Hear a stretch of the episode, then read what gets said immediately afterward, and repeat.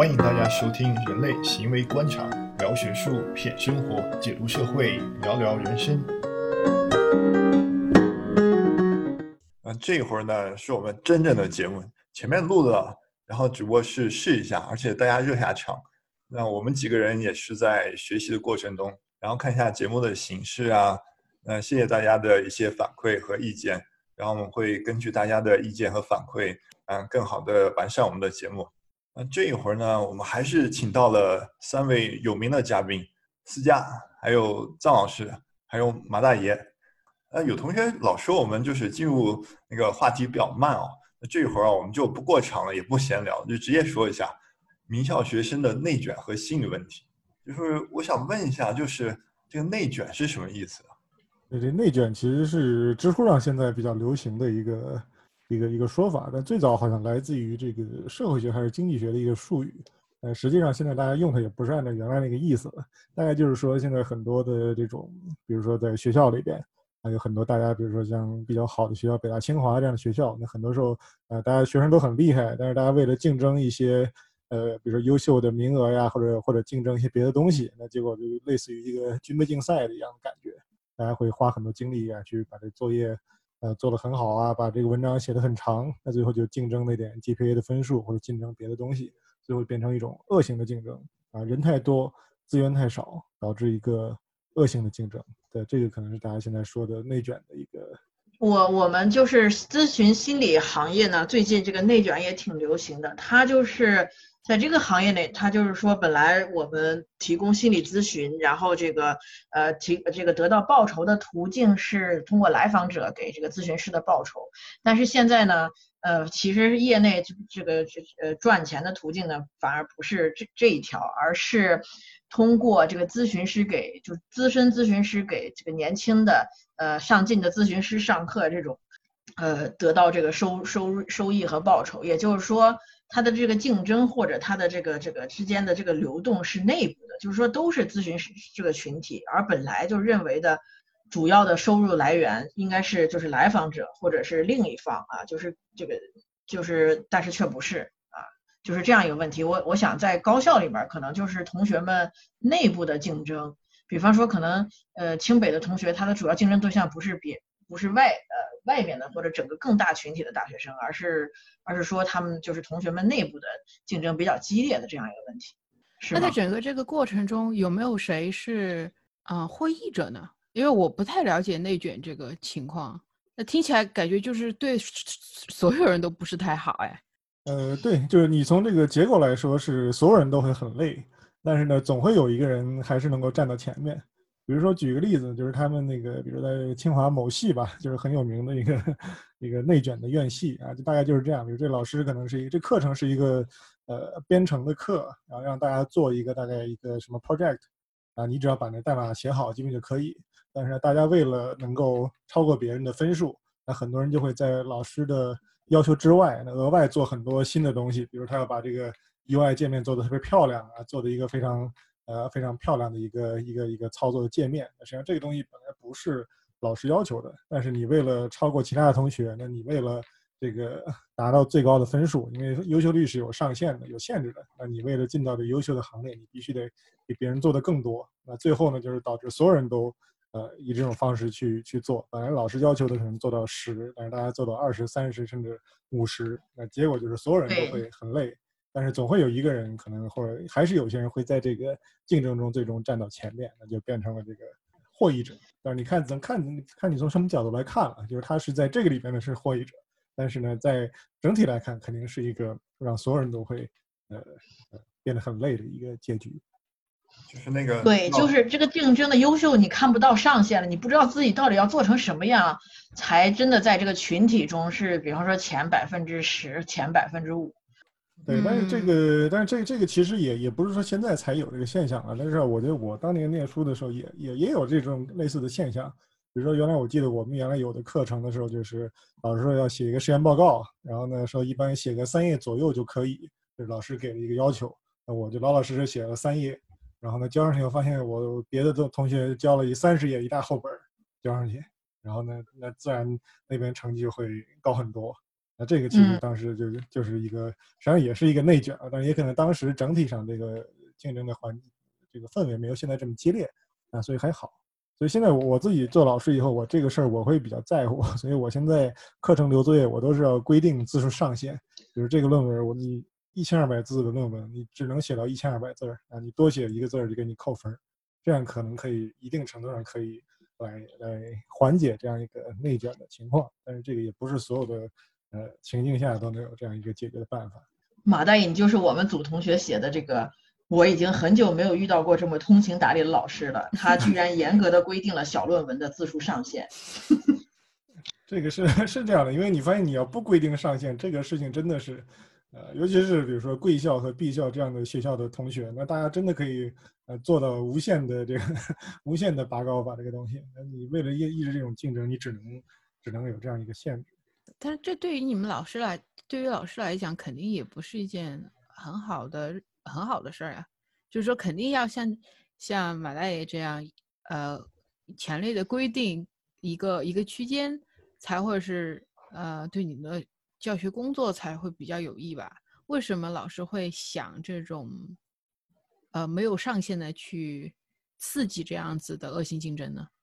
呃，这个事儿我当然我我也没有问过那些老师的想法，但是据我观察，我觉得可能呃有两两点吧。第一点可能是这个确实这个确实会，你说大家都做的很复杂，也许会导致这个教学的，比如判作业的时间会增多呀，或者助教的工量会多呀。但是这个东西其实多的没那么多啊，说实话，它还是在一个可以接受范围内。第二呢，就是说可能在这些学校有时候会有一种氛围，就是觉得学生都很优秀，所以大家应该努力做到最好。觉得这个事儿是一个政治上很正确的一个啊，符合我们的这个 主流的价值观。所以有的老师会觉得这事儿不应该限制，那学生有能力做好，为什么不让他们做？我们就要培养精英，让他更加的追求卓越，对吧？这可能是有一些这种考虑。但是因为我自己是受过内卷的害，所以我有 PTSD，所以现在会比较比较在比较会想办法解决这个问题啊。但是我我不知道这个，比如说这个思佳在英国那边，因为你上也是那边的很好的学校，我不知道那边的学生有没有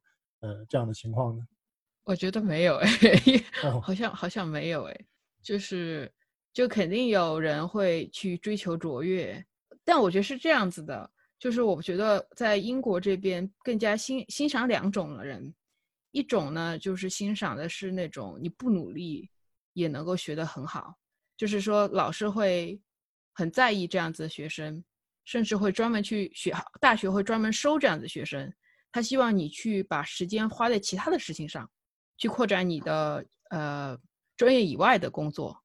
因为我教给你的只有那一点东西，这个就是个作业而已啊，这是一方面。所以说，比如说传说中牛剑的招生官，他们看重的不是你的，他觉得你成绩好只是一个很很基本的一个东西，但是如果你除了成绩好以外，你不会几门语言，嗯，没有几门爱好，那说明你的。你花你你为了达到成绩好，需要花很多的 effort。那这样子的人，你要是再让他想让他再进一步是很难的。所以说，他更期待的是你做的差不多就可以了，就是在学术上做的还可以就不错了。但是在生活的其他方面，比如说语言呐、或者是在其他上面有很出色的，呃，怎么说呢？呃，performance 那种，嗯、呃，这是一种。另一种呢，就是极其的努力。嗯、但是毕竟这两种人，所以说这边就是说你不是很聪明，但是你很努力，也是会被呃被赞赏的，就是有会会有分儿专门是给这样子的、这样子的、这样子的努力的学生的。除了这两种以外，也有也也也有就是很普通的学生啊，就是还是进入了名校，但是大家就是有自己想做的事情吧，我觉得不是好像就不是去追求。这一门课这一个作业的呃高分，因为有那么多作业可以去追求。嗯、中国的压力跟国外的压力还是不一样。比如说，呃，中国的入学率啊，可能有些什么转博啊、转硕的名额可能会呃少一些，所以压力比较大。然后国外的话，可能有更多的出路，更宽松，所以大家就不会太过于激烈的竞争这样。我觉得正好还相反。就是我个人的感觉是，是因为大家都知道，读，就是大家想快一点、早一点去探索，呃，除了升博士、读硕士以外的可能，就是这个当然是本科啦，还有升上硕士期间也是有这样子的。呃，大家都知道那个粥少，所以说，呃，老师也鼓励大家不要把所有的鸡蛋都放在一个篮子里面。我我觉得是这个感觉，当然也有可能是是我我看到的地方比较局限，局限性比较大吧。嗯，我在美国像宾大，我看到他们就是宾大的本科生，他们的竞争也挺激烈的，就是但是。呃，有说内卷的问题，原因之一是因为评价标准比较单一。比方说，就是像，呃，我们一门课就是它是有成绩的，成绩高低就是非常非常清楚的一个评价标准。像刚才思佳说的这个，呃，或者这些美国的这个同学，他们早早的呢，就是，呃，当然了也非常上进好强，他们早早的呢就发现了，比方说我。他特别想要就是进医学院，他会在这个暑假或者是什么这，呃，都去早早加入实验室，早早的去做这些准备。就是，呃，在这个个人的发展方向，他们挺早的就开始分化了，所以就是没有一个标准，统一的标准来来衡量他们到底这个阶段是怎么成功的。那么，就是这个内卷多发生在就是这种一门课上，或者是一门就是有这种成绩特别清楚，你就是多少分谁高谁低特别清楚的。就容易发生这样内内卷的事情，呃，具体的国外是不是一门课中也有这样的情况，就不太我就不太熟悉，觉得就要少一些吧。就是一般的，至少我接触到的，无论是计算机还是神经科学，嗯，我观察到的还是比较还是比较多样化。它有些有些，即使是一门课，往往也有多个 coursework 组成，就多个作业组成，也有考试，也有项目。有团体的项目，有个人的项目，啊，我觉得这个它这一点可能会让这个内卷这个现象不是那么严重，而且还有个就是我们有很明确的字数限制，就是抄一个字扣多少分儿是很清楚的标写出来的，嗯，然后比如说项目的长度、大小都有很明确的要求，所以说我觉得，因为老师都要都要提前都要做个估算。你这个学生在这个上面花了多少时间？因为这个学生不是只在你一门课上面学习的，他要去学其他门课，他不能够做到，不能说让这个学生只关注我这一门课。所以说，我觉得还有老师之间的一个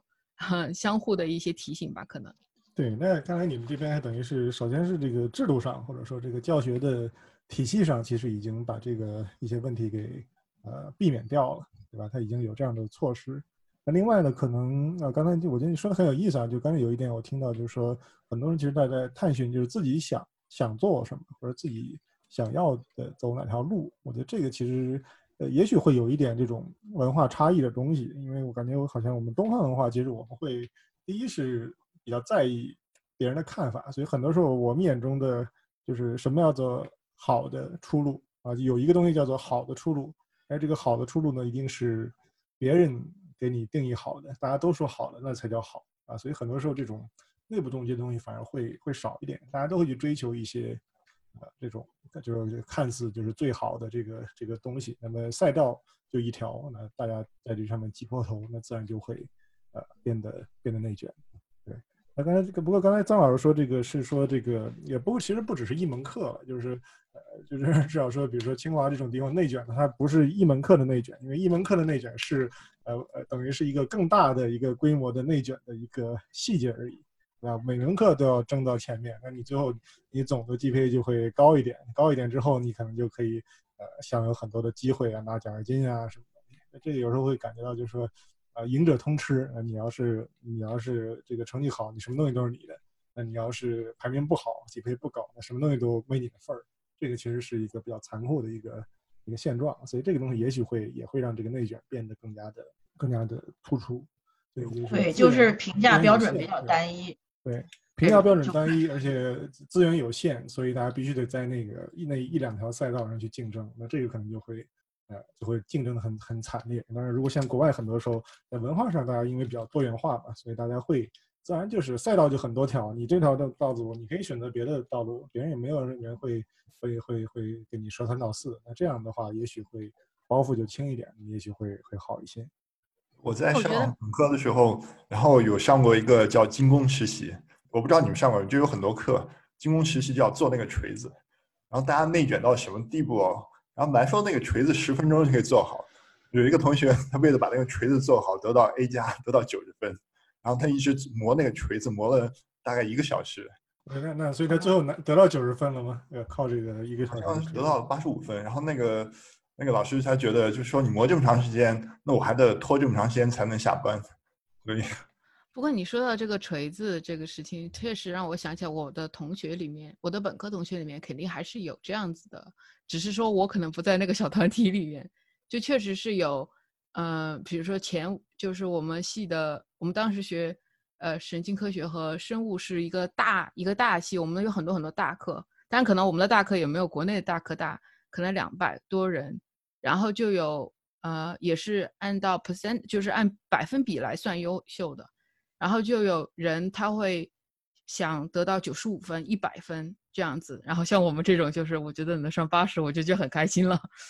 嗯，那他们的之间的竞争，那就真的就很很疯狂，那就真的就是一一个人考了九十九和一个人考了九十八，那真的就感觉心理落差很大的感觉。就这个是一点。然后我觉得还有一个让我这个刚才这个呃马大爷说的这个赢者赢者通吃，我觉得可能是说到点子上了。因为当你们老师说资源很少，我就一直脑袋里面想，我觉得国内资源不少啊，毕竟人那么多，资源不少。但是赢者通吃这个机制，就是这个结果机制，可能很对对于很多人来说很重要，因为竞争到处都有，但是赢者通吃这一点倒是可能各地有不同。所以，所以那你们那边会不会有一些限制呢？比如说，这个人拿了一个奖金，不能再其拿其他的，有没有这样的呃制度上的这种这种调整呢？没没有听说过。我觉得优秀的人可以是赢者，可以通吃的。那你真的要优秀到能够各种奖项都能拿。那问题在于我们这边的，我我觉得我记忆中的奖项，各种各样给优秀学生的奖项，它都是有很明确的区，有很明确的区别的。既然都已经有了一样的奖项，那为什么还要再建设呢？建立呢？我为什么是要鼓励什么呢？嗯，我觉得这可能是有这样子的一个出于这样子目的。我觉得印象比较深刻就是我有个很好的好朋友，他是泰国的留公派留学生，他从初中他初中的时候就经历了泰国的生物竞赛，得了全国第一名。然后他从初中毕业开始就拿的学校的。呃，大国呃泰国国家的补助去外国留学，就然后还有还有工资可以拿，然后什么博士啊，所有的他都已经包了，就他只要选他自己想去的地方就可以。然后他就是属于很疯，可能就应该是属于内卷的这样子，天生内卷的人，他就是属于那种会追求一百分，所有的科目都要追求一百分的人，即使他没有人跟他竞争，他也要追求一百分。但是我记忆很深刻的一点就是，我们大一大二申请暑假实习，这都是要自己去找，就是实验的实验室的实习，他的所有的申请都被拒绝了。他是我们系的第一名，然后老师说从来没有遇到过成绩这么好的学生。思佳，就比如说你举的这个例子，就我想问一下，就张老师啊，或者王菲，就你们从心理角度分析，就觉得这样的。特别喜欢竞争、特别喜欢完美的呃学生啊，或者研究者，他们背后有什么原因促使他们这样做呢？从个人角度讲，这个我觉得首先可能还是，当然要做文化心理学嘛，会比较思考这个文化背景。像思佳说这个泰泰国嘛，也是我们东方文化的一部分。那么实际上，你按照文化心理学理论来看呢，其实呃东方文化就是一个 比较内卷的文化。当然我们用的术语不是这个术语了，但实际上很多的。讲的事儿其实就是这个事儿，就是本身的东方文化强调的是一个，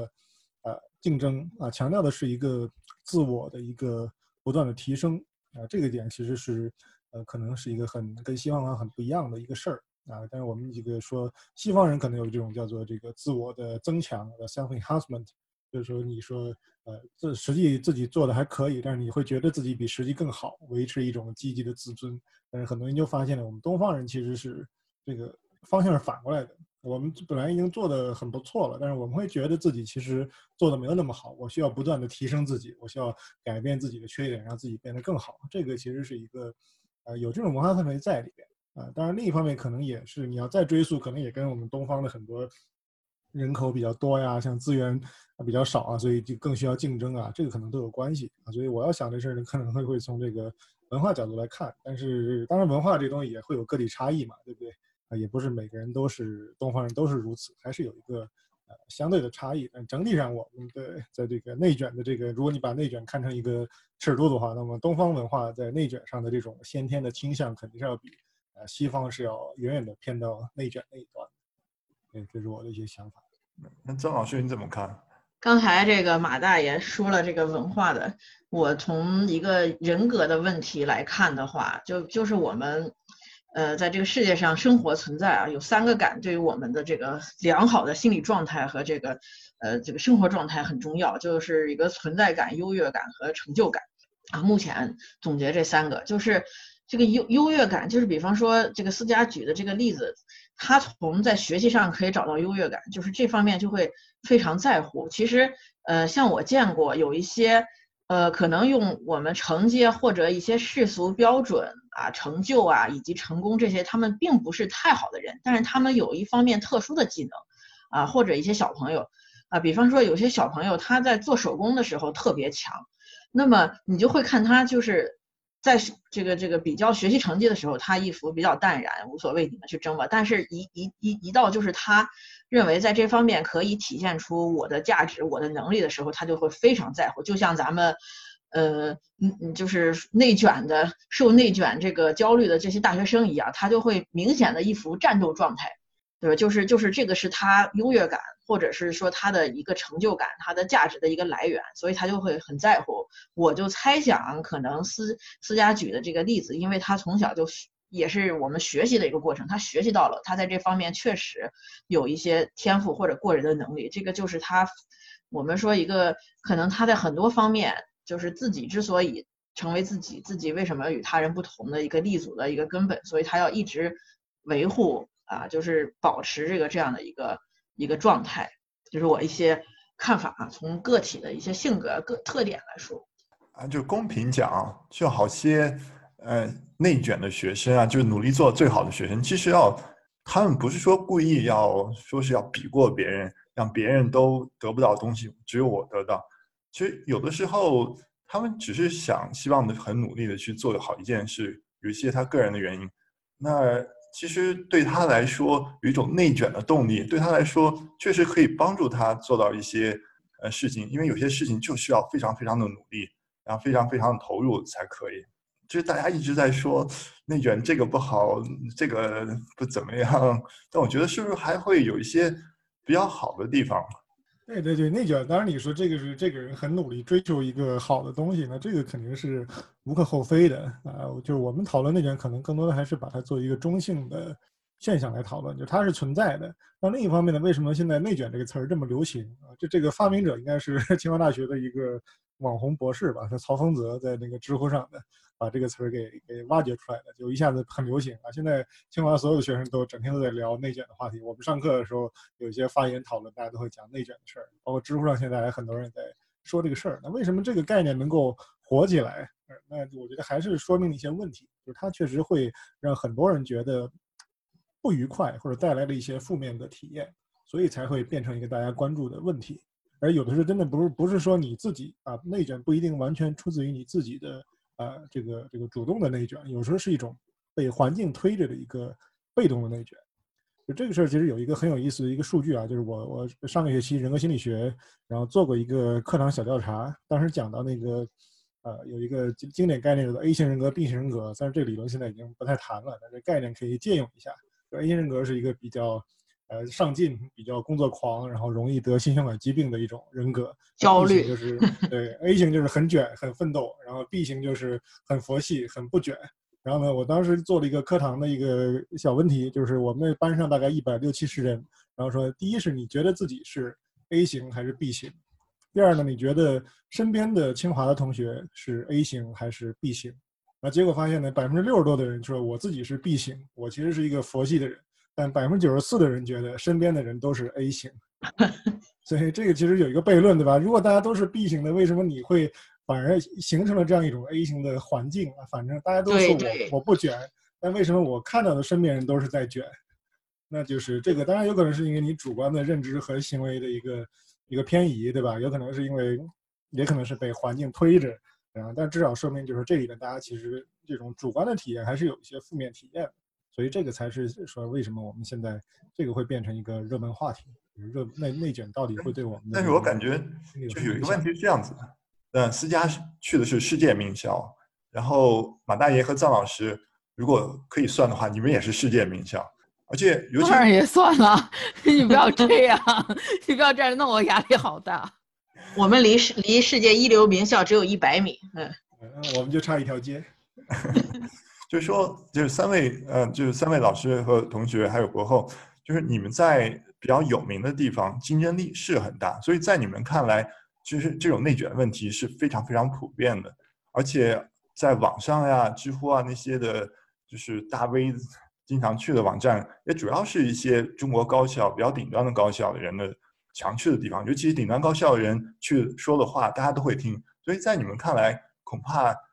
在你们周围的环境看来，这是一个非常大的问题。但是想想看，如果要跳出大家这个优秀的环境，还会有这样的问题吗？还是说就是这种精英环境造成的？对这个内卷还有一个问题，就是这种同质化的竞争。刚才听思佳讲，还有这个马大爷，还有腾帅讲，我突然想到，就是国外的这些名校。首先，国外的名校可能多一些，尤其是美国。你说常春藤，它都都是很厉害的学校，就是它的这些顶尖的学生的多样化，其实要比清北两校要要更多样。就是它的入学标准，比方说你可以因为自己发明了什么东西，然后被这个学校，呃，这个录取。但是，呃，清北两校除了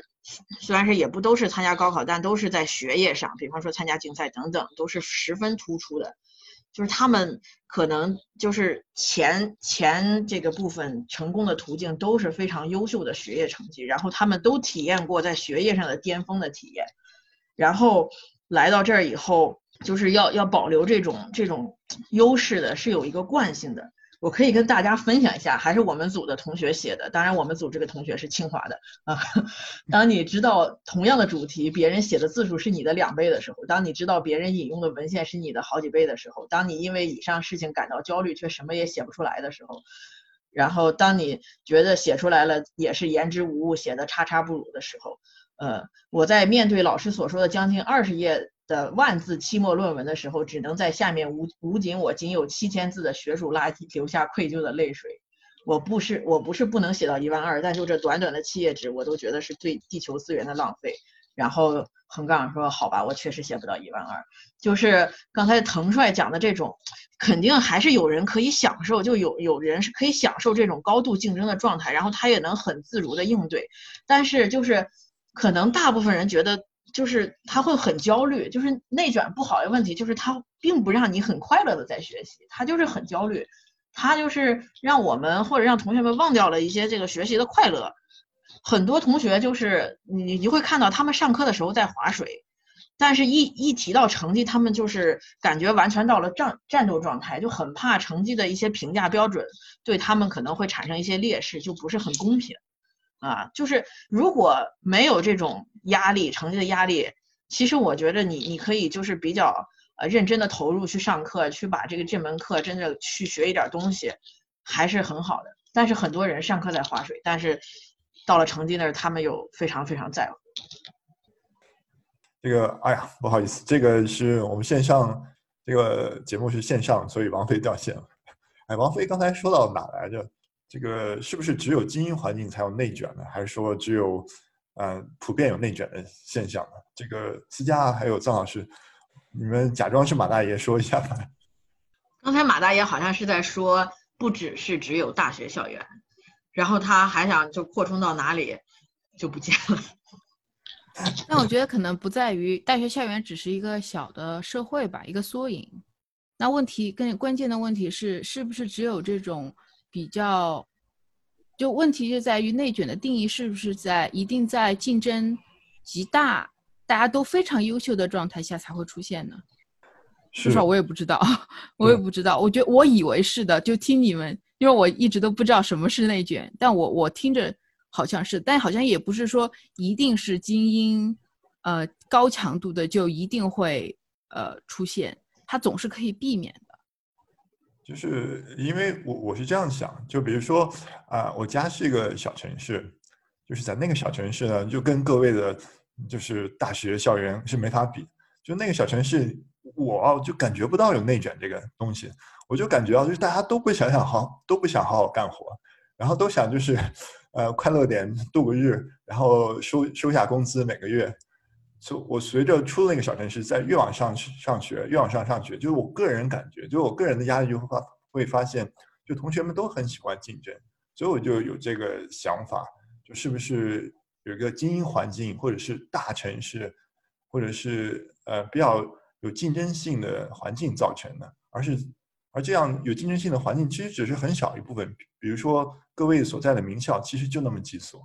会不会走出这些名校啊，到社会更中层啊，或者是更普遍的环境，这样情况会小一点儿，因为大家都是想享乐嘛。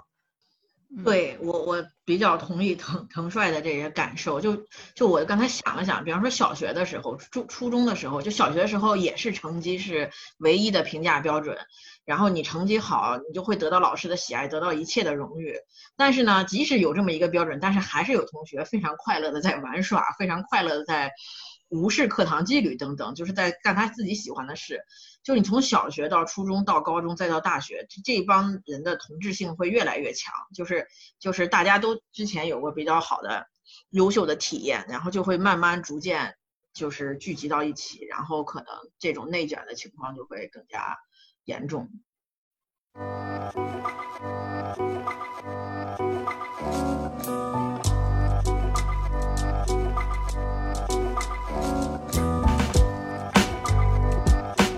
谢谢大家收听，有兴趣的话可以继续关注我们的公众号，还有喜马拉雅上面的相关频道，请您多支持、多转发哦，谢谢。